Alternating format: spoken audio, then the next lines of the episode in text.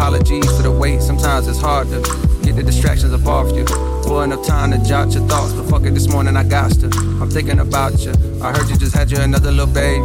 Congratulations, I hope you got through it with no complications. I find it amazing the way that you juggle your kids, the biz, the fame, the bitches that's hating. They sit around waiting for you to fall off like the album I'm making. But I hope that you taking a little time for yourself.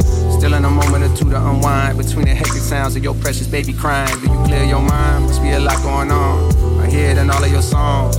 Niggas been doing you wrong. Family been doing you wrong. On days you feeling like you on your own. I wrote this for you to put on. Thank you for sharing your light, your voice, and writing the beautiful poems. Session 32, bring me to tears. Be getting choked up when I hear. Seem like I keep crying off so much since a nigga had these kids. And I don't know what it is that made me so sensitive. More than I already was.